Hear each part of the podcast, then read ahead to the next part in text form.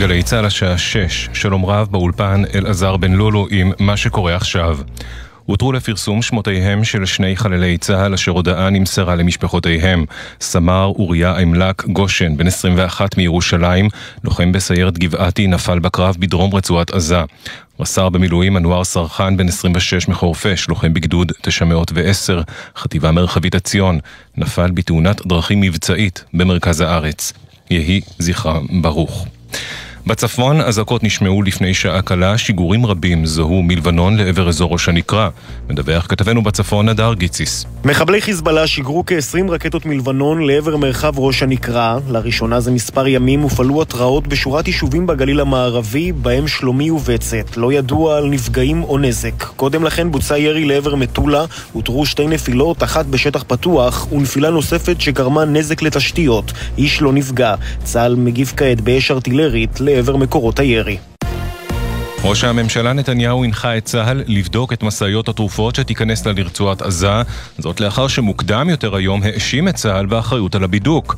מדווח כתבנו המדיני יניר קוזין. גורם בלשכת ראש הממשלה אמר בשיחה עם גלי צה"ל כי נתניהו אישר הכנסת תרופות לעזה, עם זאת הוא אינו מאשר הכנסת כל משאית לרצועה באופן פרטני, ומשהתברר כי המשאיות היו אמורות להיכנס ללא בידוק, הנחה לעשות זאת. מתאם פעולות הממשלה בשטחים אמר כי בהתאם להנחיית הדרג המדיני, חמש משאיות הנושאות תרופות תעבורנה בידוק ביטחוני במעבר כרם שלום, ובסיום תיכנסנה לרצועה. בישראל מעריכים כי על אף דרישת חמאס שהמשאיות לא תיבדקנה, הן תיכנסנה לרצועה לאחר הבדיקה. חבר הכנסת מתן כהנא אומר ביומן הערב על הדרג המדיני מלוא האחריות. את המתווה הזה אישרו בקבינט המצומצם. מי שיושב בקבינט המצומצם זה ראש הממשלה, שר ביטחון, ששני רמטכ"לים. ברור שהדברים הם באחריות אה, הדרג המדיני, אה, גם אם זה טוב וגם אם אה, יש דברים שצריכים אחר כך אה, לתקן ולהשלים. ימית אשכנזי, אחותה של דורון שטיינברכר שחטופה בעזה, אומרת לירון וילנסקי, אני בספק אם התרופות באמת יגיעו לאחותי. אני מאוד מתפללת שהתרופה תגיע, בכל זאת אה, דורון נוטלת תרופות כרוניות, אבל אני גם משתדלת מאוד אה, להישאר ריאלית בארגון טרור, וזה ארגון אכזרי. ואני לא הייתי תולה תקוות שבאמת התרופות יגיעו, אני רוצה מאוד להיות אופטימית שכן יגיעו. וברקע הדברים ראש הממשלה נתניהו התייחס לדברים ואמר לפני זמן קצר, המלחמה נמשכת ותימשך עד הסוף, עד שנשיג את כל יעדינו. המלחמה נמשכת והיא תימשך עד הסוף, עד שנשלים את כל יעדינו. החזרת החטופים, חיסול החמאס והבטחה שעזה לא תהווה יותר איום על ישראל. שאף אחד לא יטעה בנו. אנחנו נמשיך להילחם ביבשה, בים וגם באוויר עד הניצחון המוחלט. ארצות הברית מסווגת מחדש את החות'ים כארגון טרור בניסיון לעצור את המתקפות האחרונות שביצע הארגון על כלי שיט בים סוף. כתבת חדשות החוץ כרמל אייל מזכירה שרק בשבוע שעבר תקפו כוחות אמריקניים מטרות רבות ברחבי תימן. תושב ג'לג'וליה בשנות ה-30 לחייו נחקר על ידי היחידה הארצית לחקירות בינלאומיות בלהב 433 של המשטרה בחשד להחזקת אקדחים ואמצעי לחימה. כתבתנו הדס שטייף מוסרת שבית משפט השלום בראשון לציון צפוי להאריך את מעצרו. התחזית, בהיר עד מעונן חלקית, מחר תחול עלייה קלה של הטמפרטורות. אלה החדשות.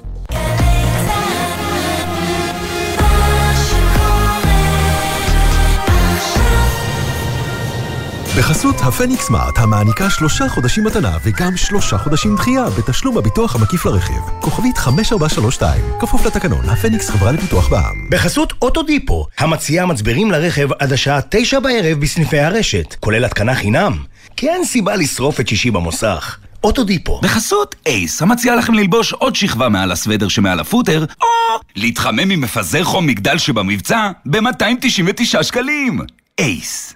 ישראל במלחמה, עכשיו בגלי צה"ל, ישראל פישר עם החזית הכלכלית. שש וארבע דקות בגלי צה"ל, אנחנו החזית הכלכלית, מיד נדון גם במחירי המזון בישראל, גם על מיסים חדשים שמוצעים במסגרת התקציב החדש, אבל לצערנו אנחנו פותחים עם חדשות עצובות. שחר גליק כתבנו, אתה איתנו. כן, ערב טוב, זה ערב קשה, צריך לומר, בשורות שמגיעות בדקות האחרונות. דובר צה"ל מתיר לפרסום את שמותיהם של שני חללי צה"ל נוספים היום מהקרבות בדרום רצועת עזה. סמל ראשון אוריה איימלק גושן, בן 21 מירושלים, לוחם בסיירת גבעתי שנפל בקרב בדרום רצועת עזה, ורב סמל ראשון אנואר סרחן, בן 26 מחורפיש, לוחם בגדוד 910, החטיבה המרחבית עציון, הוא נפל אה, בתאונת דרכים מבצעית, לא בתוך הרצועה, אה, בתוך אה, חתמר עציון. בנוסף, בקרב הזה, שבו נפל סמר אוריה גושן, בן ה-21, נפצע גם לוחם במילואים באורח קשה, וגם בתאונת הדרכים של אנואר סרחן, גם שם נפצע לוחם במילואים באורח קשה. הפצועים פונו שניהם לקבלת טיפול רפואי. שחר גליק, כתבינו. תודה רבה. תודה. כן, אה, חדשות אה, קשות אה, בערב הזה, מקווה נזכור אותם את סמל ראשון אוריה איימלה גושן בן 21 ורב סמל ראשון במילואים אנואר סרחן בן 26 יהי זכרם ברוך. אנחנו uh, עוברים uh, לתוכנית uh, הכלכלית, חלק מהתוכנית הכלכלית, הצעות uh, למיסים uh, חדשים. אחד uh, מהמיסים החדשים בעצם זה מס, uh, להגדיל את המס על uh, רווחי הבנקים. איתן מדמון, מנכ"ל איגוד הבנקים, שלום, ערב טוב. ערב טוב, ישראל, לך ולמאזינים. אתם, תן לי לנחש, מתנגדים לכך. אה, כן, אנחנו חושבים ומאמינים שההליך הזה שהוא אה, מקודם באופן אה, חריג, ותכף אני אסביר, הוא משקף איזשהו כשל מקצועי וגם פוליטי שמציג גם קושי משפטי. סך הכל מדובר בתזכיר או בהצעת חוק על מס ייחודי חדשני שיש לו השלכות מאוד דרמטיות, כאשר כל זה תוך שבוע בלבד, שאנחנו מתבקשים להעביר הערות עד מוצאי שבת הקרוב, שוועדת שרים תתכנס כבר ביום ראשון. זה הליך אה, בעצם שהוא מהפה ולחוץ, אין לו שום משמעות מקצועית, אין פה שום דיון מעמיק. הפור הפוליטי כנראה כבר נפל, אה, וזה בהחלט נוגד גם את הנחיות היועץ המשפטית לגבי הליכי חקיקה אה, במיוחד משמעותיים בסדר גודל שכזה. ואני חושב שבסוף גם מי שייפגע זה הציבור שהוא בעצם... אה, אז זהו, אה, עוד מעט נגיע להשפעות על הציבור, אבל כיום יש זעם גדול מאוד בציבור על הבנקים, הרווחים שלהם שוברים שיאים, אה, דוחות שפורסמו בנושא מראים למשל שלא כל עליית הריבית גולגלה לחוסכים בפקדונות, אנשים כועסים על הבנקים, אז... אם הם מרוויחים כל כך הרבה, אז למה שלא להעלות עליהם את המס ושיגיע לקופת המדינה? אז קודם כל אני אסביר קודם כל לגבי הרווחיות, אבל אה, שנייה לפני אני אגיד גם שלתוך העניין זעם הוא לא סיבה אה, מקצועית להטיל אה, מיסוי ייחודי אה, מפלה ובקצב כזה מהיר ובלתי אה, מתקבל על הדעת. לעניין הרווחיות, אני רוצה להזכיר שהרווחיות נובעת אה, בישראל אה, משלושה גורמים, אה, שלושה או ארבעה גורמים מרכזיים. אחד, קודם כל, היקף המערכת גדל בקרוב ל-40% בשלוש שנים האחרונות. צריך להבין קודם כל שגם היקף הרווחיות... מה הכוונה היקף המערכת? סליחה? מה הכוונה כשאתה אומר היקף המערכת?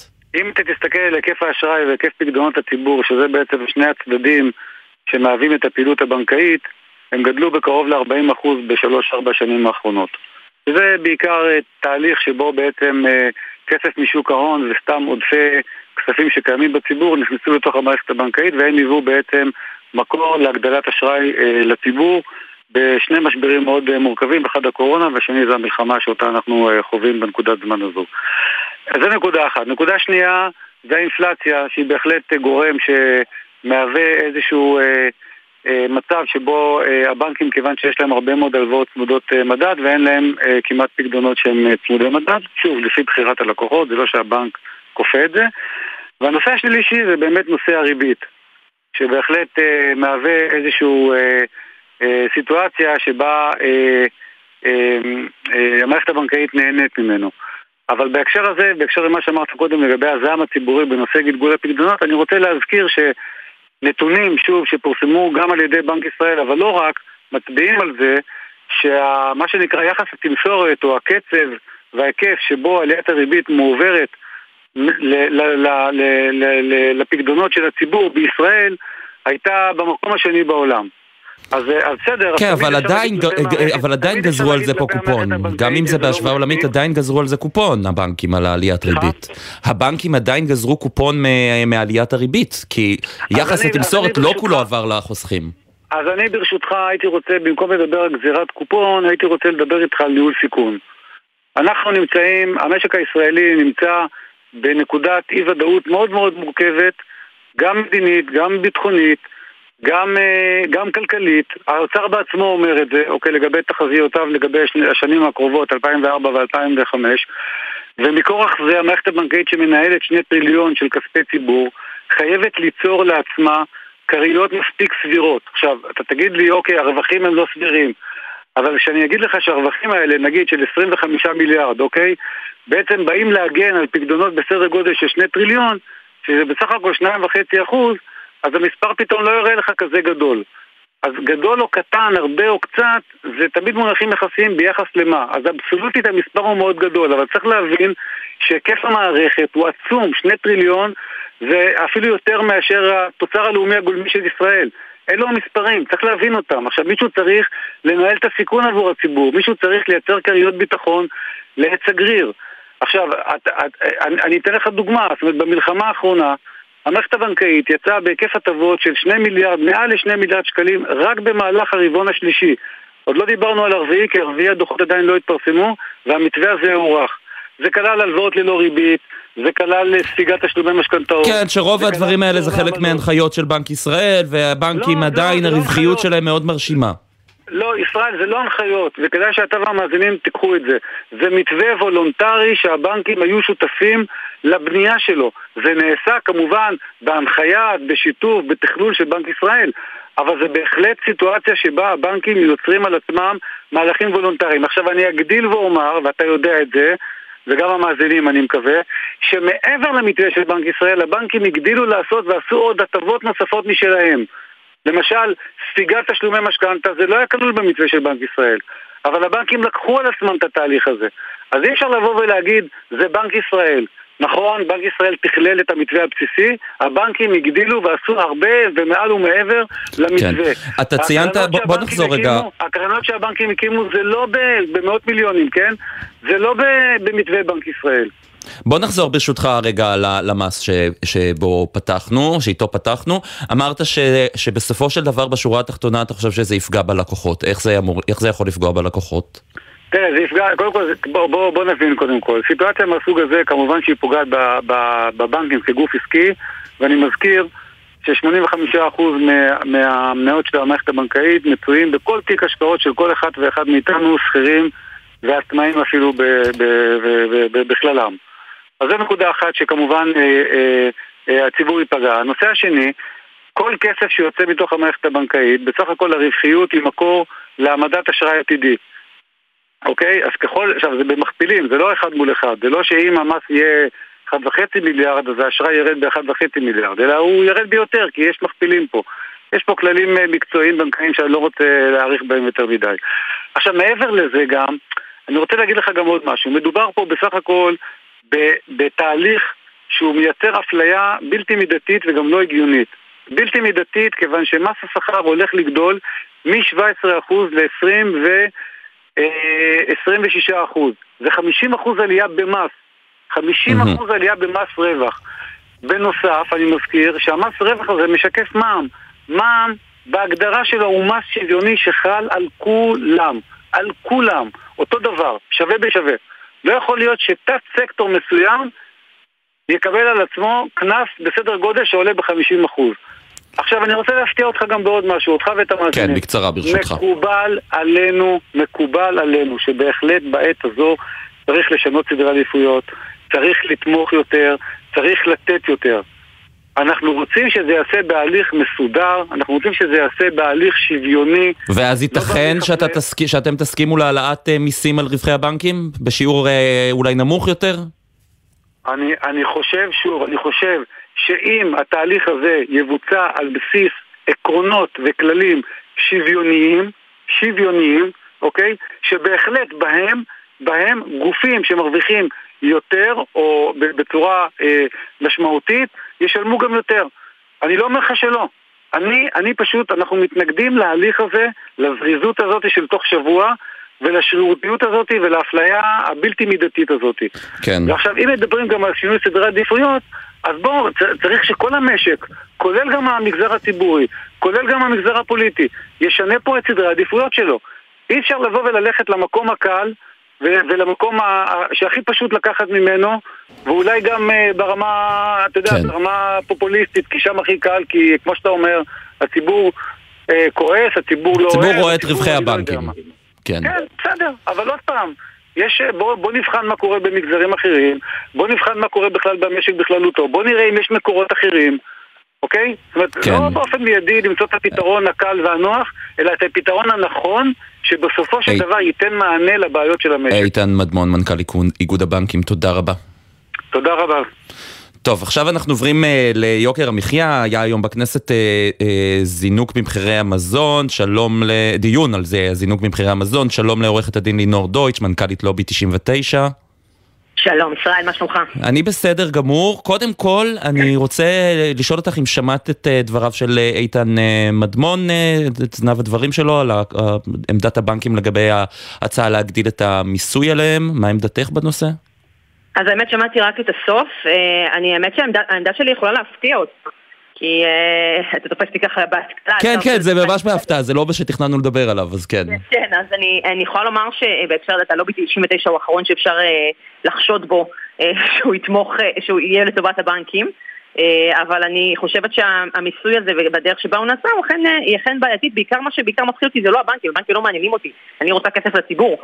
מה שאותי מעניין זה שברגע שהממשלה קושרת את הרווחים שלה לרווחיות של הבנקים, הסיכוי שאנחנו נצליח להעביר את הרפורמות שנדרשות כדי לה- להכניס תחרות בשוק הבנקאות הולך, הולך ופוחת, כי ברגע שהממשלה נהנית גם היא מרווחיות העודפת של הבנקים, שזה ברור שהעלויות האלה והמס הזה יתגלגל בסופו של דבר לציבור הלקוחות שישלם, אבל ברור לך שהבנק הרי לא באמת יספוג את זה, הוא יגלגל את זה עלינו בעמלות, בריביות. אז מה שקורה זה שהציבור ייתן קצת מכל הכיוונים, כי גם הוא ישלם יותר, וגם הממשלה בעצם אה, תאבד את התמריץ להכניס תחרות בשוק הזה, שזה בעצם הדבר האמיתי שצריכה לעשות. אה, ולכן זה לא אידיאלי. אני כן, אני לא אומרת שאני מתנגדת, אנחנו כן יכולים, אם למשל, אם זה באמת אה, הוראת שעה, וזה שנתיים, ומבטיחים שאחר כך, שבעצם הכסף הזה הולך חזרה למי שנפגע ממנו, שאנחנו יודעים שהכסף הזה לא נכנס לבור השחור של התקציב, אלא הולך חזרה באמת לצרכים שלכאורה לשמם הוא לקח, אז כמובן, אז אפשר, זה מידתי. אבל אם לא, אז אני חייבת לומר שזה, אתה יודע, שזה לא, לא כזה פתרון סתמים. וואלה, בסדר, הופתעתי. וואלה, הופתעתי? כן. כן, אז אה, אה, כשאנחנו לוקחים עמדה מקצועית, אז תמיד אה, את כן. העמדה מנומקת לכל דבר, לכל גם אם הדברים. היא לא פופולרית. עכשיו בואי נדבר באמת על הדיון שהיה היום בכנסת, על הזינוק במחירי המזון. צפיתי, לא בכולו, אני חייב להודות, אבל בחלקים ממנו. אה, נראה, חברות המזון עצמן לא התייצבו, אבל נראה שגם במשרד האוצר קצת אה, גוררים רגליים בכל מה שקשור לקידום התחרות בשוק המזון. אז אנחנו, אנחנו בעצם חווים, ישראל היא המדינה הריכוזית ביותר ב-OECD בתחום המזון, אנחנו רואים את זה שנה אחרי שנה אה, בתוצאות, גם בדוחות מבקר המדינה וגם בתוצאות ביוקר המחיה, שבעצם היוקר המחיה פה בשוק המזון גבוה יותר ב-38 עד 50 אחוזים מה-OECD. והיום מה שראית בוועדת הכלכלה, שהיה באמת דיון נוסף על ההעלאה האחרונה של חברות מזון שמעלות אה, מחירים בעת מלחמה, אוקיי? שזה, זה צריך לדבר על זה רגע, על כמה, אה, כמה, אם אתה צריך הוכחה כמה השוק פה ריכוזי וכמה אה, אנחנו קהל שבוי אה, וקהל צרכנים שאין לו אלטרנטיבה, זה באמת עזות המצח לעלות בעת מלחמה, כשאין באמת עילה אמיתית. כי עם כל הכבוד להצהרות של החברות, אנחנו יושבים על הנתונים. ובסופו של דבר יש לך שקל חזק, מחירי הנפט ב- י- ירדו. השינוע שכל הזמן אה, טוענים עליו בכלל לא קשור למוצרי המזון, כי מרבית מוצרי המזון מיובאים מאירופה ולא מהמזרח, והמעט שכן מיובא מהמזרח אה, הוא אה, עלות בטלה ב-60 ביחס לכמות המוצרים שמיובאים פר מכולה, ולצורך העניין אה, דיפלומט שהיא חברה ציבורית אפילו הצהירה את זה בעצמה והודתה. אגב, יש להגיד שדווקא דיפלומט כן הגיעו לדיון, הם היחידים שהגיעו. היחידים כי הם שעדיין לא- דיפלומט, לא נכון. העלו מחירים. בדיוק, ולכן הם העזו להגיע. השאר שלחו את הלוביסטים שלהם מאיגוד המזון, כי הם פחדו אה, להראות את פניהם, כי הם יודעים טוב מאוד, אה, הם, אה, אין להם פנים להראות את הפרצוף שלהם, כי הם יודעים טוב מאוד שהם עושים פה ניצול ציני של המלחמה. כי אם אתה מסתכל על מחירי התשומות, שהם טוענים כל הזמן לעלייה במחירי התשומות, אבל אתה בודק ואתה רואה שיש גם, אה, לא, אה, יש מעט דברים שאכן עלו, אבל יש לך סויה שירדה ב-20%, חיטה שירדה ב-21%, תירס שירד ב-35%. אתה רואה איזה שהם ירידה? אבל מה שמדהים הוא, מה שמדהים בעיניי זה שלמשל אה, הזכרת את אה, מחירי השינוע, אז כשמחירי השינוע עלו לפני אה, שלוש שנים, עלו באמת בחדות, המחירים זינקו. אבל כשמחירי השינוע ירדו, וזו דוגמה מחירי השינוע, לא ראינו ירידת מחירים למשל. אנחנו, אה, ב- כתבו את זה כבר, שתבין, בגלל שאנחנו כל כך הרבה שנים בלופ הזה של העלאות האינסופיות בשוק המזון, ועדת קדמי ב-2012 כבר כתבה בדוח שלה שבישראל יש קסם שהמחירים הולכים רק למעלה. הם רק יודעים לעלות, הם לא יודעים לרדת. ולכן לא משנה מה שאר הנסיבות, היה לנו עשור ששקל סופר חזק, אתה ראית בשקל שירד פה, לא משנה מה הנסיבות, תמיד הם מוצאים את הסיבה, את ה cherry picking, את הבחירת דובדבנים הזאת נקרא לזה, כדי למה הסיבות לעלות למעלה. עכשיו צריך להגיד פה משהו מאוד מאוד, אה, אה, למה עכשיו זה מעצבן אותי ביתר שאת הדבר הזה. מה שקרה זה שסטוביץ' יצאה ראשונה לפני שבועיים, שסטוביץ' אחד משני המונופולים ביבוא, שסטוביץ' ודיפלומט. שסטוביץ' היא חברה פרטית, הדוחות שלה אינם, חס, אינם אה, שקופים לציבור, והיא יצאה בתואנה שבגלל מחירי השינוע וכדומה, היא נאלצת לייקר מוצרים ב-10% וכדומה, ומיד אחריה הצטרפו יכין וסוגק, למרות שמחירי הסוכר בירידה. אז, אז אה, אה, הם יצאו עם זה החוצה, ואני אמרתי, טוב, בוא נעשה שעון מתקתק, מי תהיה החברה המגה מונופול הראשון שמצטרף אליה? והנה שבועיים אחרי, כמו שעון, שטראוס הצטרפה, עם כמובן הודעה לתקשורת קורעת לב על זה שהיא גם הולכת על פיטורי עובדים והתייעלות, כי כמובן המנכ"ל שי באב"ד, שהוא אה, אה, אה, איש פוליטי, אני מזכירה לכם, היה, היה מנכ"ל משרד האוצר והיה ברשימה של כחלון, יודע טוב מאוד איך להתנהל ציבורית, הוציא הודעה לתקשורת, קורעת לב, על זה שאין ברירה. עכשיו, אתה מסתכל, אומר, אנחנו מייקרים אך ורק 25% מהמוצרים שלנו. עכשיו שטראוס היא מגה מונופול, חולשת על כ-11% משוק המזון בישראל, מחזיקה אה, אה, אין ספור מותגים, דנון, תמי ארבע, באמת אין ספור חברות שהן שלה. היא עכשיו מוציאה, והיא מייקרת רק 25 אחוז. וסביר להניח שהיא גם לא תהיה האחרונה בשרשרת, אבל השאלה הגדולה היא, מה ניתן לעשות? אז זה בדיוק הבעיה. עכשיו תראה, אנחנו כארגון צרכנים נציג שאנחנו יזמנו את מרד הפסטה ב-2022 אה, יחד עם גיא לרר ועשינו שנה של חרמות צרכנים, עשינו מרד הפסטה ומרד הטונה ואז מרד הקורנפלקס והצלחנו לעכב ולעצור את עליית המחירים במשך תקופה מכובדת. עכשיו, אתה תשאל למשל דיפלומט, תשאל באמת חברות שיגידו לך מה הדבר שהכי מפחיד אותם, גם לפי הדוחות הכספיים וגם אומרים לך את זה בעל פה, זה מחאת צרכנים. אממה, אנחנו נמצאים במלחמה. אני יכולה עכשיו לצאת לציבור ולהגיד אל תקנו, אל תחרימו עכשיו את קולגט ואת ברילה, כשהציבור 200 אלף אנשים לא בבית, אה, אה, מפונים מהבתים שלהם, שהציבור סופר את המתים שלו ואת החטופים שלו, שכל יום יוצא לך הותר לפרסום אחר ששובר לך את הלב. מי יכול עכשיו להתעסק בהחרמת מוצרים? עכשיו בזמן הזה שהקשב לא נמצא, הם, אין להם ברירה, אין להעלות מחירים. עכשיו עזוב את זה שאין לזה, אין לזה עיגון בעליית מחירים של התשומות. בוא נגיד, אני אפילו אקח את הצד שלהם, נהיה פרקליטו של השטן, ונגיד שאני עכשיו, אה, מחירי הקקאו אכן עלו, והם נגיד בגלל זה עכשיו מעלים את המחירים. למה? פה נכנס, אני כופרת ברעיון הקדוש הזה, שיש איזה רווח עלום שהם חייבים לקבל בכל מחיר. אז הם לא, אז יהיה להם פחות, במקום 30% רווח או 20% רווח, יהיה להם 15 או 12, למה הם לא יכולים, לא, לא יכולים לספוג? והתשובה היא, היא כי אנחנו שוק לא תחרותי. כי אם אנחנו היינו שוק תחרותי, הם לא היו מעזים כי הם יודעים שהיינו קונים מאלטרנטיבה. אבל אין אלטרנטיבה. כששטראוס עשתה ריקול לשוקולד שלה, המדפים נשארו ריקים, כי אין אלטרנטיבה ואין תחרות. כן. וכשאתה נמצא בשוק שיש כל כך מעט, חמישה מגה מונופולים שמחזיקים לך את כל השוק, אתה לא יכול, אין לך באמת ברירה, מה תעשה? לא תקנה אוכל, אין לך באמת תחרות. אז נדרש פה באמת שינוי עמוק של פירוק חברות והפרדת חברות נכון, ממותגים שלהם. זה מה שאמרתי היום בוועדת כלכלה, וזה מה שאני חוזרת על כמו תוכי כמו ארבע שנים. ובסוף זה יהיה חייב לקרות, כי מה, ש... מה שהן עושות, אני לא יכולה לצאת עכשיו ולאיים במחאת צרכנים, כי אין לנו בגלל הסיטואציה. אבל אני אמרתי ואני אומרת את זה שוב, שהחברות, מה שהן עושות, שהן מעלות מחירים תוך ניצול ציני של המצב בעת מלחמה, הן עוזרות לי לשכנע את המעט שעדיין לא הצלחנו לשכנע על פירוק המונופולים הנדרש פה, על זה שיהיה חייבים לפרק אותם, וששטראוס שהיא מונופול בתחום X לא תוכל להחזיק חברת בת שהיא מונופול בתחום Y, כנ"ל על תנובה, עם התנובה אה, מונופול בתחום החלב, ותוכל להחזיק את סנפרוסט שהוא מונופול בתחום, אה, אה, הירקות הקפואים, כן. וכן הלאה. ולכן אנחנו, מה שהם באמת, החוסר, באמת, חמלה, אני לא יכולה, אין לי באמת סולידריות, לא צריך לקרוא לזה, של רווח בכל מחיר, שלא מעניין שום דבר, אלא להרוויח את העוד שפיל. של השקל, זה בעיניי, זה, זה עוד יחזור ויתנקם כן, בהם. זה, זה, זה הציבור, הציבור זוכר לדעתי. אה, עורכת הדין לינור דויטש, מנכ"לית לובי 99. תודה, תודה רבה. תודה רבה, ישראל. להתראות. אנחנו נשארים uh, בתחום uh, של uh, תוכניות כלכליות ו- ומיסוי, uh, אז יש עוד מס חדש שרוצים uh, בתחום הנדל"ן, uh, דירות להשקעה. אנחנו ננסה לעשות לכם קצת סדר, מה זה אומר בכלל המס הזה. אה, דן טולדנו, עורך דין ורואה חשבון, מומחה במיסוי נדל"ן ממשרד ארנון תדמור לוי, שלום, ערב טוב. ערב טוב, ישראל. ערב מעולה, אז, אז מה בעצם, מה, זה, מה אלה המיסים החדשים האלה? מה הרעיון? אה, הרעיון שעומד מאחורי המיסים האלה, כדי שהציבור, המאזינים, אה, יבין אותו, רוצים להטיל מס על הפטור, מה שהיה לנו עד היום, פטור אה, מס במכירת דירה שהיא לא דירה ראשונה שלנו. אם עד היום, בהתאם לחוק הנהוג היום, אם הייתי מחזיק דירה משנת 2000 ומוכר אותה היום בשנת 2024, אז הייתה תקופה של שבח, של חלק מהרווח, שהייתה פטורה עד 2014, אחרי זה הייתה חייבת ב-25%. מה שרוצים להטיל עלינו, שהחל משנת 2030, זה כבר 25%, אבל זה לא רק מ-2030. כבר מ-2026 התחילו להטיל עלינו 5% אחת לשנה, וזה יעלה 5%, 10% ב-27, וככה הלאה עד לשנת 2030, ששם זה כבר יהיה 25% על כל השבח שצברנו. עכשיו, כשאני מדבר על השבח שצברנו, הכוונה היא לרווח שיש לי במכירה של הדירה. כלומר, אם נגיד- קניתי את הדירה במיליון ומכרתי אותה בשלושה מיליון, זה השבח.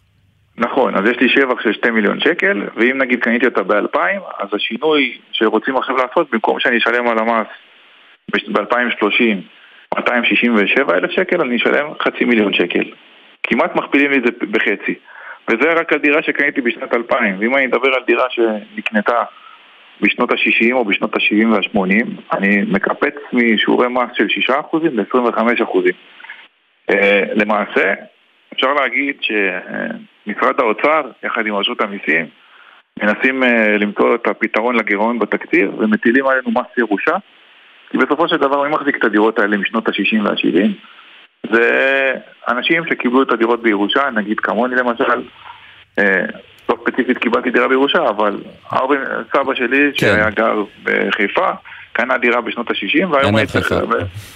והיום אני צריך אה, אותה למכור, כן. אז זהו, אבל אתה מבין, יש את ההיגיון פה של אה, אה, להוריד את, ה, את כדאיות אה, אה, ההשקעה של משקיעים כבדים בנדל"ן, ואז ככה אולי אה, יהיו יותר דירות אה, פנויות בשוק. אני מבין את מה שאתה אומר, אבל uh, גם יכול להיות שגם מסכים איתך בחלק מסוים, אבל צריך לשים לב קודם כל שמי שקנה דירה מ-2014 והלאה כמשקיע, זה לא רלוונטי אליו, כי זה תופס רק את האנשים שלפני. זה משפיע רק על מי שהדירות שלו יותר ישנות מ-2014. לא רק זה, גם זה תופס אנשים עם דירות משנות ה-60 וה-70, אז אני לא יודע כמה משקיעים יש לנו פה עם דירות משנות ה-60 וה-70 וה-80, כי בסופו של דבר זה דירות ש... כנראה, ככל הנראה, או שהתקבלו במתנה, או שעברו בירושה. אבל המס הזה צריך להיכנס לתוקף ב-2026, אם, הוא, אם uh, יושלמו ההליכים, אז אולי בינתיים, בשנתיים האלה, ישוחררו הרבה מאוד דירות לשוק, ונראה קצת ירידה במחירי הנדל"ן, לא?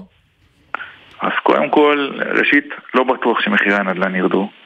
אה, אנחנו גם במהלך סוף שנת 2024, אה, שלוש שיחה שסיימנו אותה רק לפני פחות מחודש, ראינו את הקבלנים מורידים את המכירות, אה, את המחירים, המחירים ירדו קצת, אבל לא בטוח שההיצע של הדירות, למרות שככל הנראה אין פתרון אחר חוץ מלהתחיל למכור עכשיו דירות לכל אלה שמחזיקים את הדירות הישנות, כי אחרת הם ישלמו פה מס בשיעורים גבוהים, אבל יכול להיות שגם לזה יש פתרון, וזה צריך לבדוק פרטנית את אותו בן אדם ספציפי, כי יכול להיות שלאותו בן אדם ספציפי כדאי למכור את הדירה הישנה ולקנות עוד דירה באותו שווי כמו שהוא מוכר, ועדיין הוא ייהנה ממס, אבל ככה הוא מנצל לפחות חלק מהרווח שהוא עשה, הוא ישלם עליו את המס הנמוך ולא את המס החדש שעכשיו אה, הולכים להטיל עלינו. אז לכן תמיד צריך לראות ולבדוק כל אחד פרטני בצורה פרטנית ולראות ולהבין מה זה נכון, מתי נכון. נתנו לנו גם עכשיו שנתיים של תקופה שאנחנו יכולים בה למכור את הדירות. עד 2025 אם אני מוכר את הדירה אני עדיין במס הקודם. כן. אז uh, במשטר המס הנוכחי ושהוא נותן לי את הפטור הזה, אז אולי עדיף לי לחכות. עכשיו בטוח שזו לא תקופה נכונה למכור דירות, כי כמו שאנחנו השוק, רואים, בגלל כן, לא המלחמה, במצב טוב. השוק, בדיוק, השוק אה, עם קיפאון, אין עליית מחירים, המחירים פה אפילו הפוך בירידה. וזה גם בעיה, כי המדינה באה ואומרת לי עכשיו בוא תמכור דירות, נותנת, נותנת לי פה שנתיים למכור דירות בתקופה שהמחירים שלי בירידה. אם המחירים עוד היו בעלייה אז הייתי אומר לעצמך בסדר, לפחות אתה יודע, אה, לא פוגעים בצורה מסוימת. עכשיו גם יכול להיות שבסופו של דבר אנחנו גם צריכים לחשוב גם על הציבור של אה, לא רק אלה שרוצים לקנות את הדירה, אלא גם הציבור של הסוחרים. כי בסופו של דבר לא לכולם יש את ההון העצמי לקנות את הדירה, גם אם הדירות יצאו היום לשוק. וברגע שאני יפיל את המס הזה על המשקיעים עצמם, אז או שהמשקיע יפיל חלק מהמס על הסוחר ויעלה את דמי השכירות, ואז פתאום תראה את השכירויות בשוק עולות. ואז זה יפגע דווקא במי שלא יכול להרשות לעצמו אה, נכון. לקנות אז דירה. לא בטוח, אז זהו, אז לא בטוח כמה הטלת המס הזאת תפתור אותנו. שוב, אני אומר, המס הזה בעיקר משפיע על דירות ישנות, שכנראה התקבלו אצל אנשים במתנה או בירושה, או בירושה כן. וזה שם אחר למס עיזבון, שמה שהיה פעם, ותמיד רוצים להחזיר אותו, לא רוצים להחזיר אותו, רוצים להחזיר אותו, או מדברים על זה, והנה, יכול להיות שמצאו פה איזה פטנט, לא קוראים לזה מס עיזבון, ו... ובעצם ממסים את הדברים האלה. דן טולדנו, עורך דין, רואה חשבון, מומחה במיסוי נדל"ן ממשרד ארנון תדמור לוי, תודה רבה. בשמחה רבה. אנחנו יוצאים לכמה הודעות ומיד אחר כך נחזור גם עם הוצאות כרטיסי האשראי. נדבר על מטבע עתיק שנמצא עכשיו ומלמד אותנו כמה דברים על השימוש בכסף וגם החברה הראשונה בעולם שקיבלה אישור כאן בישראל לשווק בשר מתורבת כזה שגדל במעבדה. מיד חוזרים. אתם מאזינים לגלי צה"ל. הורים לתלמידות ותלמידים מכוננים ומצטיינים בכיתות ז' עד ט'? ילדיכם חולמים לחקור ולגלות את העתיד? עכשיו יש להם הזדמנות להשתלב בעולם המרתק של האקדמיה. ללמוד ולחקור עם מיטב החוקרים והמדענים בתוכניות למכוננים ומצטיינים של משרד החינוך ומרכז מדעני העתיד של קרן מימונידיס. ההרשמה מסתיימת ב-21 בינואר. חפשו ברשת מרכז מדעני העתיד. עמיתי מועדון חבר, ימים אחרונים להטבות בלעדיות על דגמי מיצובישי מבית קולמוביל, עד 23 בינואר. לפרטים כוכבית 5839 או באתר מועדון חבר. בתקווה לימים טובים יותר. זה הכל בשבילך, חבר. זה לא בוקר טוב עד שכולם וכולן יחזרו. שמי בת שבע יהלומי, אשתו של אוהד יהלומי, שמוחזק בשבי החמאס כבר 103 ימים. אוהדי שלנו, אנחנו עושים הכל כדי להחזיר אותך הביתה, אותך ואת כל החטופים. תחזיק מעמד, אל תתייאש, אוהבת בת שבע ואוהבים הילדים. בוקר טוב ישראל עם משפחות החטופים, מצפים לכולם בבית. יש אישה הנשים הצעירות האלה עדיין בשבי. שי אלבג, אחותה של לירי, שלום. את בעצמך תכננת לטוס בנובמבר. תוכניות קצת השתנו, אבל אני אדאג שלירי תחזור שנטייל ביחד. אבל אפילו מישהו העביר לי מסר שלירי אמרה לי לא לבטל את הטיול ורק לדחות. שהיא אמרה את זה למישהו מהחטופים שחזר? כן. אני אומרת איך הילדה הזאת גם ברגעים הכי קשים שלה, עוד דואגת להעביר לנו מסרים כאלה. שהיא חושבת אפילו על זה. גלי צה"ל, פה איתכם. בכל מקום, בכל זמן. עכשיו בגלי צה"ל, ישראל פישר עם החזית הכלכלית. 6.32, החזית הכלכלית. חזרנו אליכם. עינב קרנר, כתבתנו לענייני צרכנות, שלום. שלום, שלום. נתונים שמתפרסמים על כך שהוצאות בכרטיסי האשראי בשבוע ה-14 למלחמה עדיין נמוכות מהממוצע בשנת 2023. כלומר, עוד לא ראינו התאוששות מלאה בשוק.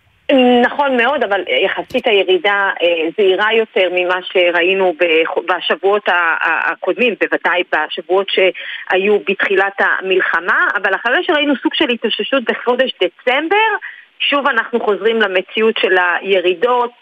אפשר לראות אבל ישראל שדווקא בענפי התיירות יש סוג של התאוששות, גם מענף הפארמה, החשמל וענפי המזון, האמת ענפי המזון כל הזמן נמצאות בעלייה, אנחנו ראינו את זה עוד בתקופת הקורונה. ואז, אז... ואז עוד הם מעלים מחירים, כן? בסוף, נו ברור, כי אין מי שיפריע להם להעלות מחירים, אתה יודע, זה כדור שלג כזה שאף אחד לא עוצר אותו, יבואנים, יצרנים, הרשתות, הצרכנים משלמים, אז למה שלא יעלו? אין, אין יכולות. אז הן, הן מעלות את המחירים.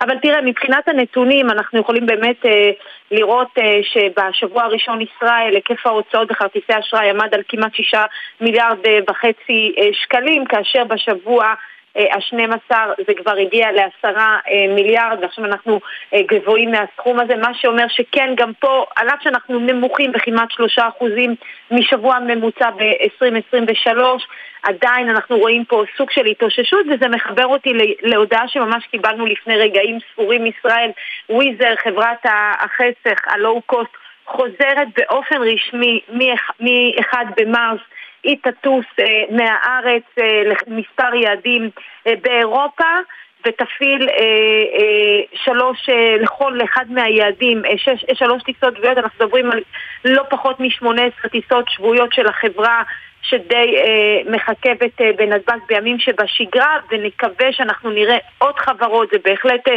בשורה טובה גם לישראלים. רגע לפני חג הפסח ואולי באמת אנחנו מזהים פה את הניצנים הראשונים של החזרה לשגרה בנתב"ג, ואולי גם נראה את זה במספרים, כי כרגע כן. הם די נמוכים.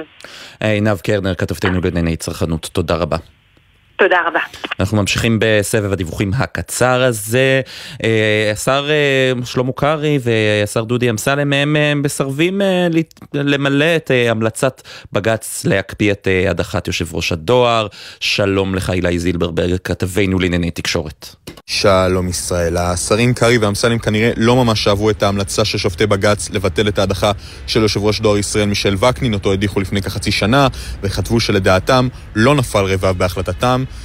בתשובה שהגישו לבית המשפט העליון כתבו השרים כי בחנו את הדברים שנית והם דבקים בעמדתם. בין היתר הם ציינו את הליקויים שעלו מדוח מבקר המדינה שפורסם שלשום על תפקוד הדואר, אלא שהם כותבים בעצמם שהדוח לא קביל כראיה, ואנחנו נוסיף שרוב הליקויים שעלו מהדוח התרחשו תחת אחריותה של ההנהלה הקודמת. קרעי עצמו הוסיף מכתב חריף ששלח לשופטים שדנו בעתירה נגד ההדחה, בו כתב כי אין בכוונתו להרכין את הראש בפני המלצת השופטים, וטען כי הוא בתור שר התקשורת נושא באחריות למצבה של הדואר, מצב שהגדיר בתור בחירה, ואם בית המשפט יפקיע ממנו את הסמכות לכך, עליו לקחת גם את האחריות למצב הדואר. קרעי חזר וטען שהחלטתו התקבלה כדין, והוסיף שזוהי לא רק עמדתו, אלא גם עמדת גורמי המקצוע במשרד התקשורת, אלא שישראל, מצבו הכספי של הדואר לא בהכרח בחירה בדוחות הכספיים שפרסמה החברה בתום הרבעון השלישי של 2023, כלומר לפני המלחמה, עלה כי הרווח הנקי בתשעת החודשים הראשונים של השנה שעברה הסתכם ב-30 מיליון שקלים, בהשוואה להפסד של 223 מיליון שקלים ב-2022. אמסלם עצמו אגב הוסיף מכתב משל עצמו וציין כי אין זה מתפקידו לבחון את השירות שדואר ישראל מעניקה לציבור ומעבר לכך הבנתי משר התקשורת שמדובר במשבר מקצועי עמוק בינו לבין וקנין ונזכיר שביום הדיון פרסמנו כאן בגלי צה"ל שאמסלם עצמו אמנם חתום על ההדחה אבל בחדרים סגורים אמר שהוא לא מתנגד לווקנין באופן אישי והדיח אותו רק כי קרעי ביקש. בינתיים הכדור חוזר שוב לבג"ץ שכעת יצטרך לכתוב פסק דין בעתירה ולהכריע סופית האם וקנין יישאר בתפקידו וכל זה קורה ישראל, בזמן שהדואר נמצא בכלל בתהליכי הפרטה. אילי זילברברג כתבנו, תודה רבה. עכשיו שימו לב לסיפור הבא, סיפור uh, טוב, אופטימי. היום משרד הבריאות הוציא הודעה שבמסגרתה הוא מאשר לחברת uh, א' פארמס לשווק בשר מתורבת, כזה שגדל במעבדה. שלום לך יפעת גבריאל, ראש uh, מחלקת רגולציה, אבטחת איכות ובטיחות מוצר בחברת א' פארמס. שלום, ערב טוב. ערב טוב, חדשות טובות. Uh, היום אפשר uh, להביא את הבשר המתורבת לשווקים, זו הודעה של uh, משרד uh, הבריאות היום, אבל בואי קודם כל תסבירי לנו מה זה הבשר המתורבת הזה, ממה זה עשוי. בשמחה. אז קודם כל אנחנו מאוד נרגשים. Uh, הבשר המתורבת בעצם uh, עשוי מבעצם תא של uh, בעצם פרה שלוקחים ומגדלים ומעשירים אותו. בטכנולוגיות מאוד ייחודיות ובעצם מייצרים אה, בשר לכל דבר שהוא, שהוא בעצם מייצר את אותן האיכויות של בשר אה, קונבנציונלי. ומבחינת אה, בטיחות אכילה, אני מתאר לעצמי שעשיתם, אפשר להיות רגועים, זה ממש כמו לאכול בשר רגיל. בהחלט, לגמרי. בעצם כל התהליך הרגולטורי שלנו, זו המשמעות שלו. בעצם הגשנו תיק מאוד מאוד גדול ומקיף, שמכיל את כל התוכן והאפיון של המוצר. ובעצם האישור הרגולטורי הוא זה שמעיד אה, שמשרד הבריאות פסק שבעצם המוצר בטוח לאכילה ולצריכה על ידי אה, בעצם הצרכנים. אז עכשיו יש מלא שאלות שעולות. קודם כל, אלה חדשות uh, uh, מסעירות בעיני, בעיני הרבה אנשים, אני מתאר לעצמי שבעיני טבעונים שמתגעגעים לטעם של בשר. הטעם דומה, זהה לטעם של בשר? בוא נגיד שהמון המון אה, אנשים אה, ונסיינים עד כה אה, טעמו את הבשר שלנו כחלק בעצם מאירועי טעימות שהיו לנו ובאמת דיווחו על טעם וטקסטורה מאוד מאוד מאוד דומה לבשר. יש כאלה שפשוט אפילו אם אפשר לצטט אמרו זה ממש בשר, זה ממש טעם של סטייק וממש העידו שבאמת קשה להם אפילו להבדיל אם הם היו נבחנים עם כיסוי עיניים ומבחינת כשרות למשל, זה נחשב פרווה, בשרי, חלבי, לא, חלבי בטח לא, אבל מה זה מבחינת כשרות? אה, אה, היה לכם אה, איזשהו דיון עם רבנים בנושא? כן, בוודאי, היה לנו הליך מאוד, קיימנו הליך מאוד מקיף בעצם עם הרבנות הראשית וישנה פסיקה כבר שבעצם מעידה ופוסקת שהמוצר הוא כשר בחזקת פרווה ובעצם יש לנו עוד, עוד תהליך לעבור מול הרשויות המקומיות, אבל זו הפסיקה הראשונית. וואו, מדהים. זאת אומרת, יש סיכוי שאפשר יהיה לאכול סטייק, בטעם ממש של סטייק, ואחר כך לשתות קפה עם חלב? נכון מאוד.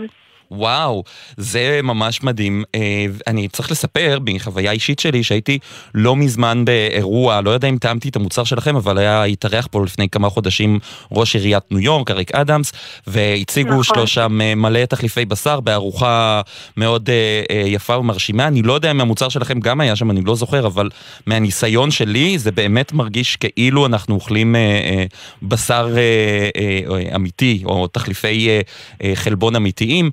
אה, מתי זה צפוי להגיע למדפים? אז אה, מאוד בקרוב. אה, קודם כל חשוב להסביר שבעצם עברנו את האישור הרגולטורי לבטיחות המוצר, זה השלב הראשון. השלב הבא הוא בעצם יהיה לקבל אישור יצרן למתקן שלנו. בעצם למפעל הייצור שלנו, לקו ייצור, וברגע שאנחנו בעצם נשלים את התהליך של אישור המתקן, אנחנו נוכל בעצם לצאת לשוק ונוכל לראות את המוצר שלנו במסעדות. זה תהליך שאמור לקחת מספר חודשים. וזה הכל כחול לבן, נכון? גם הייצור פה בארץ וגם הפיתוח נעשה פה בארץ. נכון מאוד, זה פיתוח שבעצם אה, התחיל מהטכניון בחיפה על ידי אה, מדענית אה, מומחית ששמה שולמית לבנברג ובעצם כך הוא התפתח ועבר בעצם העברת טכנולוגיה לחברה שלנו כאן וזה לגמרי כחול לבן וזה ממש גאווה עבור מדינת ישראל ועבורנו שמדענים ישראלים בעצם אה, אה, עומדים מאחורי ההישג הזה, אנחנו מאוד מאוד שמחים. ידוע כבר בערך מה יהיה טווח המחירים? אה, אה, עדכונים על חדירת קליטה יסויין בגוש חלב, דלתון, כרם אני חושבת שיש כרגע הערכות, אבל אני... את לא רוצה, כן. למומחים בדבר, כן. להעניק לך תשובה יותר יסודית. ומה הלאה? מדינות נוספות שאתם רוצים לקבל אישור שכזה בהן? בוודאי, אנחנו כבר אה, אה, בתהליך שהוא ongoing, בעצם אה, במקביל להגשה. למשרד הבריאות הישראלי, אנחנו גם הגשנו למדינות נוספות, אה, בעצם אה, ל-FDA בארצות הברית וגם לשוויץ ולאנגליה אה, ולסינגפור, ואנחנו בעצם בתהליך מקביל, אה, תהליך מאוד דומה להליך שקיימנו אה, בישראל, ואנחנו מאוד שמחים שבאמת אה, האישור הישראלי הוא הראשון. אה, מאוד מאוד ייחלנו לכך, וכן, אנחנו נמשיך בתהליך אה, עם המדינות הנוספות, ויש לנו תכנון להגשות במדינות אה, נוספות גם. מה, פתחו היום שמפניות אצלכם במשרדים אחרי שקיבלתם את האישור, או שידעתם על זה כבר בראש שזה בא?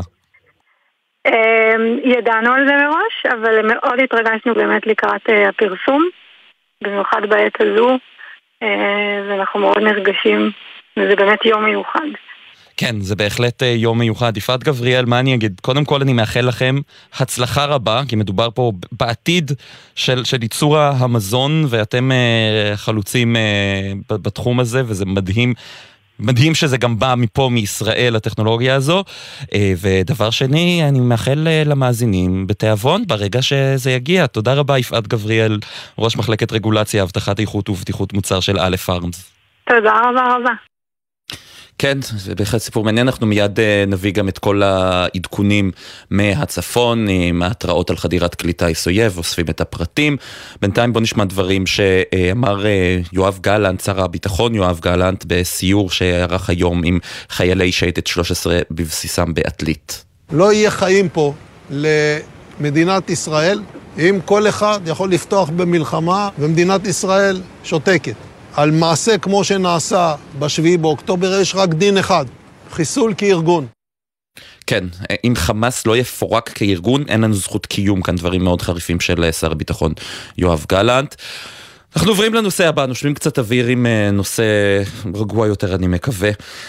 מטבע בן 2,500 שנה התגלה בהרי יהודה בחפירות ארכיאולוגיות שם, והוא יכול ללמד אותנו הרבה מאוד דברים על איך שאנחנו משתמשים בכסף, של... השתמשו פה בכסף. שלום לך דוקטור רוברט קול, ראש ענף מטבעות ברשות העתיקות. ערב טוב. אז uh, תספר לי קצת על מה מצאתם, איך נראה המטבע הזה, רק אני קוטע אותך, uh, התראות על חדירת כלי טיס עוין באור הגנוז, ספסופה, כפר חושן וקדיטה. כן, סליחה, אנחנו חייבים לעדכן גם בזה. אה, אז מה באמת מצאתם?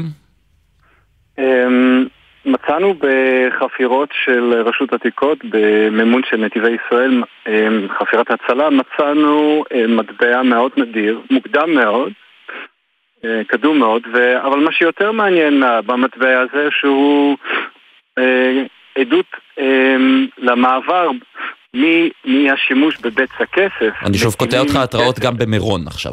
סליחה, תמשיך. לא, לא, זה חשוב. במטילי כסף אמ, למטבעות.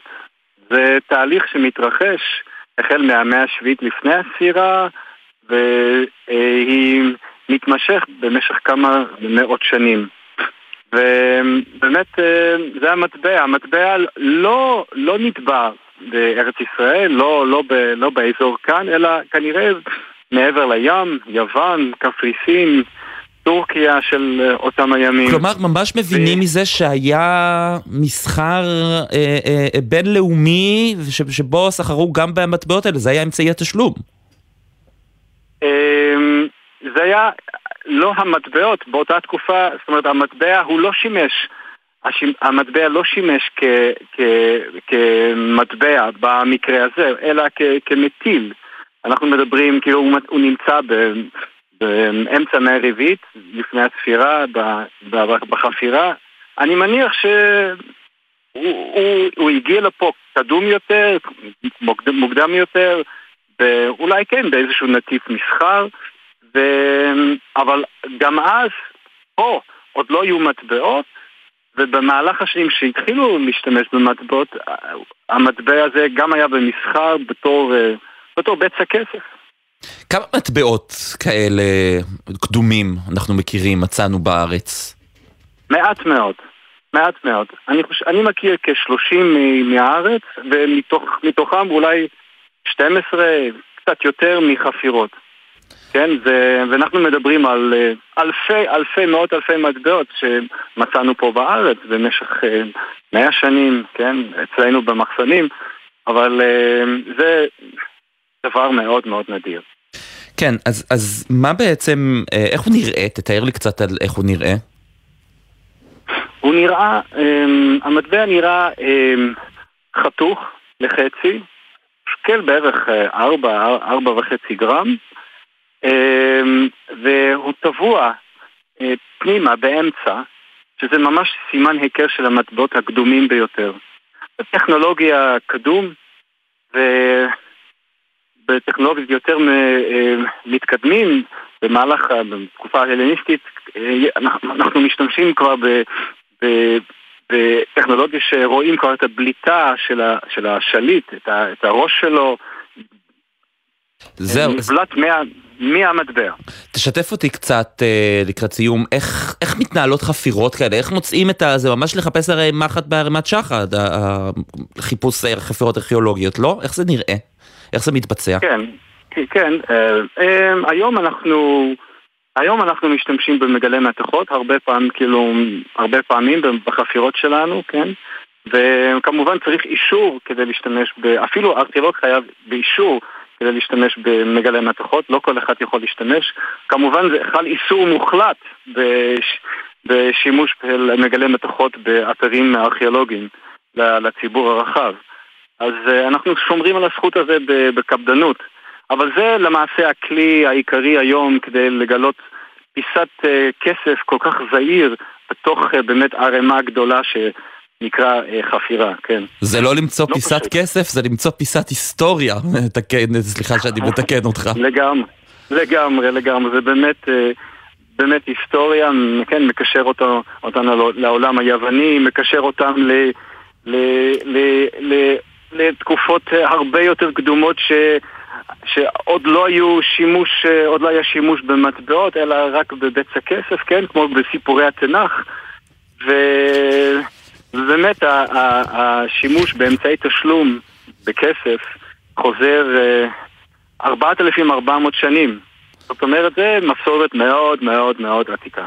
כן, מעניין מאוד. דוקטור רוברט קול, ראש ענף מטבעות ברשות העתיקות. תודה רבה. ערב טוב. ערב טוב. Uh, טוב, אנחנו מיד uh, uh, נעבור uh, לנושא הבא, בינתיים הרואיינת נפלה, הנה. אנחנו, אפשר אה, לפנות אליה. תאי עוז, בעלת עסק לאימון אישי- אישי רגשי, שלום. נכון, שלום ישראל, מה שלומך? אני בסדר, אמרתי נכון את השם, נכון? בסדר? אמרת אנחנו- מעולה את השם. יופי. אז אנחנו פה בפינת העסקים שלנו, מנסים להרים לעסקים קטנים, אה, ואת אה, משרתת במילואים, נכון? כן, שירתתי ממש עד עכשיו. אמ, בעצם, בעצם אני קצינת אה, שלישות במילואים. אמ, הביאו אותי בשביל אה, ככה להקים אה, יחידה חדשה, הקמנו יחידה חדשה ממש תוך כדי המלחמה, שזה היה אחד הדברים הכי מאתגרים שיצא לי לעשות, ואני שמחה שיכולתי להיות חלק מהיחידה המדהימה הזאת. אמ, ורגע לפני שאני בכלל ממשיכה, אני רוצה להגיד לכם תודה. בכלל על הפינה הזאת, זה ממש אה, משמח לב. אנחנו, אה, אנחנו גם צריכים להתגייס לטובת, לטובתכם, את, את כאילו, אתם שומרים עלינו. אז אה, זה התפקיד שלנו גם, אה, קצת... אה, זה מדהים, מדהים, מדהים, אתם אלופים, זה איזה כיף זה היה לקבל את השיחה הזאת, וזה כיף גדול, ממש, זה תודה. מחמם את הלב. תודה רבה לך. אז בואי אה, תספרי לי קצת על העסק שלך, מה, מה, מה את עושה?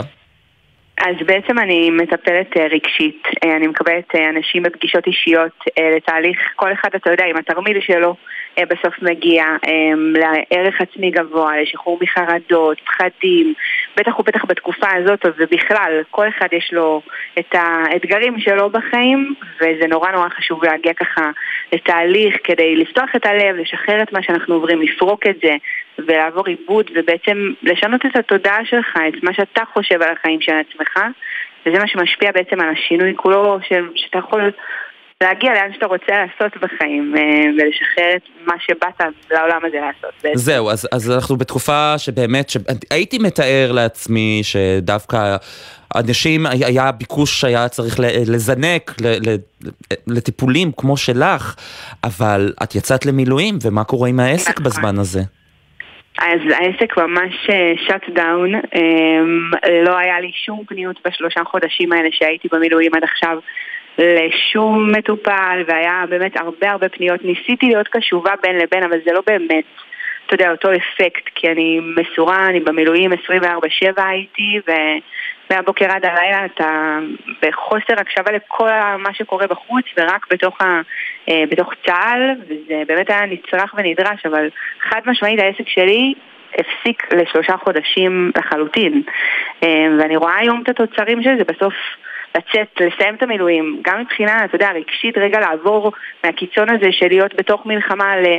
לשגרת חיים, זה משהו שאני מאמינה שהרבה אנשים שעושים ועשו מילואים אה, חווים, וגם אה, להרים עכשיו הכל אה, מאפס, זה לא, זה אתגר, אבל ברוך השם שיהיה לנו תמיד את הפניות הזאת.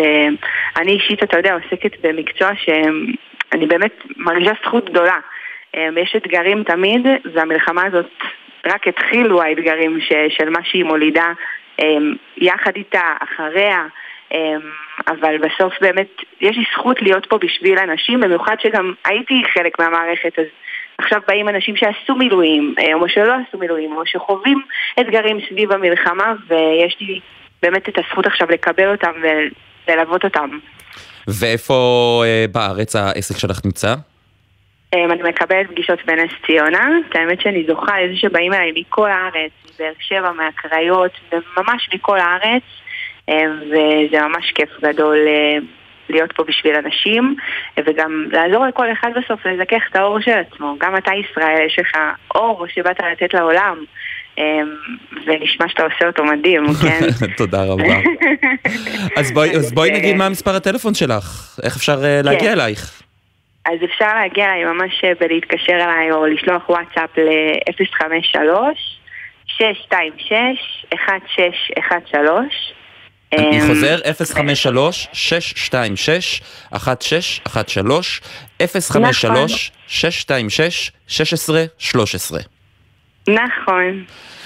תאי עוז, המון המון המון הצלחה ואני מקווה שעכשיו הרבה מאוד אנשים יפנו אלייך ותודה רבה על כל מה. שאת עושה בשבילנו. תודה לך ישראל, שרק תמשיכו להפיץ אור ונמשיך ביחד להאיר את העם היפה הזה שלנו. אמן, אמן, אמן, רק אור ושקט ושלווה ו- ושמחה. תודה רבה תאי. אמן, ושיחזרו כל השבויים וכל כוחות, כוחות הביטחון ובריאות הביתה במהרה עכשיו. אמן, אמן, תודה רבה. אמן, תודה, תודה, יום טוב, ביי ביי. אנחנו מסיימים את התוכנית אה, עם אה, דונה סאמרס ו-She Works Hard for the Money ברקע, פינת עסקים, עובדים קשה. נגיד תודה לברק בטש אה, על ההפקה, ליאם גל על הביצוע הטכני, בפיקוח הטכני, משה לוי, עורך הדיגיטל הוא יוסי ריס. מיד אחרינו, עידן קבלר ומזל מועלם עם המשך העדכונים והדיווחים. אני ישראל פישר, אנחנו החזית הכלכלית, שיהיה ערב טוב ושקט.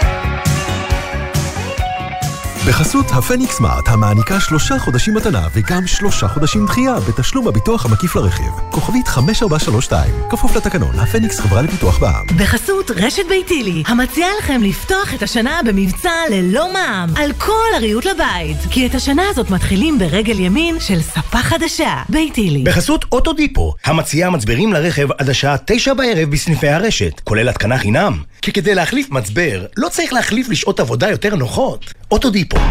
אתם מאזינים לגלי צה"ל. הטכניון דואג לסטודנטים ולסטודנטיות במילואים, במתווה גמיש לחזרה ללימודים, הכולל מענק ששת אלפים שקלים לזכאים, סיוע וליווי אישי על ידי אנשי סגל, הרצאות וסדנאות לגוף ולנפש, דחיית פתיחת שנת הלימודים ופטור מבחינות אביב וקיץ תשפ"ג. הגרלת דירה בהנחה חדשה על אלפי דירות בכל רחבי הארץ. כי הבית שלנו הוא פה. גם פה. פה. וגם פה. ובכל מקום בארצנו מהצפון ועד הדרום. במיוחד היום. ממשיכים לבנות דירות ומניעים את ישראל קדימה. חפשו בגוגל דירה בהנחה, הרשמו להגרלה, ויחד ננצח, ונמשיך לבנות את הבית. משרד הבינוי והשיכון ורשות מקרקעי ישראל. כפוף התקנון. נהגים צבאיים, אתם שעות על הכביש. אתם חייבים לשמור על עצמכם ועל מי שחולק איתכם את הדרך. קבלו ארבעה כללי ברזל, חגורת בטיחות בכל נסיעה וחבישת קסדה בכלים הדורשים זאת. עצירה בשולי הכביש רק במצב חירום שאינו מאפשר המשך נסיעה. לא מתעסקים בטלפון הנייד בנהיגה. זכרו, מחכים לכם בבית. סעו בזהירות. הרלב"ד בשיתוף צה"ל. תגיד, אבנר, ראית את החדשות? לא, לא. למה, מה החמצתי בחדשות? המגיש באולפן הציע לתקוף את חיזבאללה, הכתב בצפון המליץ לא לתקוף, הכתב בדרום המליץ לשטח את הרצועה, והמגישה באולפן המליצה לשים עין על איראן. נו, אז מה בעצם היה שם בחדשות? האמת? כלום. הפרעת קשב, מבית גלי צה"ל והאוניברסיטה הפתוחה. אנשי התקשורת משה שלונסקי ואבנר הופשטיין מרימים את המסך של עולם התקשורת, במיוחד במלחמה. בכל זמן שתרצו, באתר וביישומון גל"צ גלגלצ, ובכל מקום שאתם מאזינים להסכתים שלכם. מיד אחרי החדשות, יובל גנור ומזל מועלם.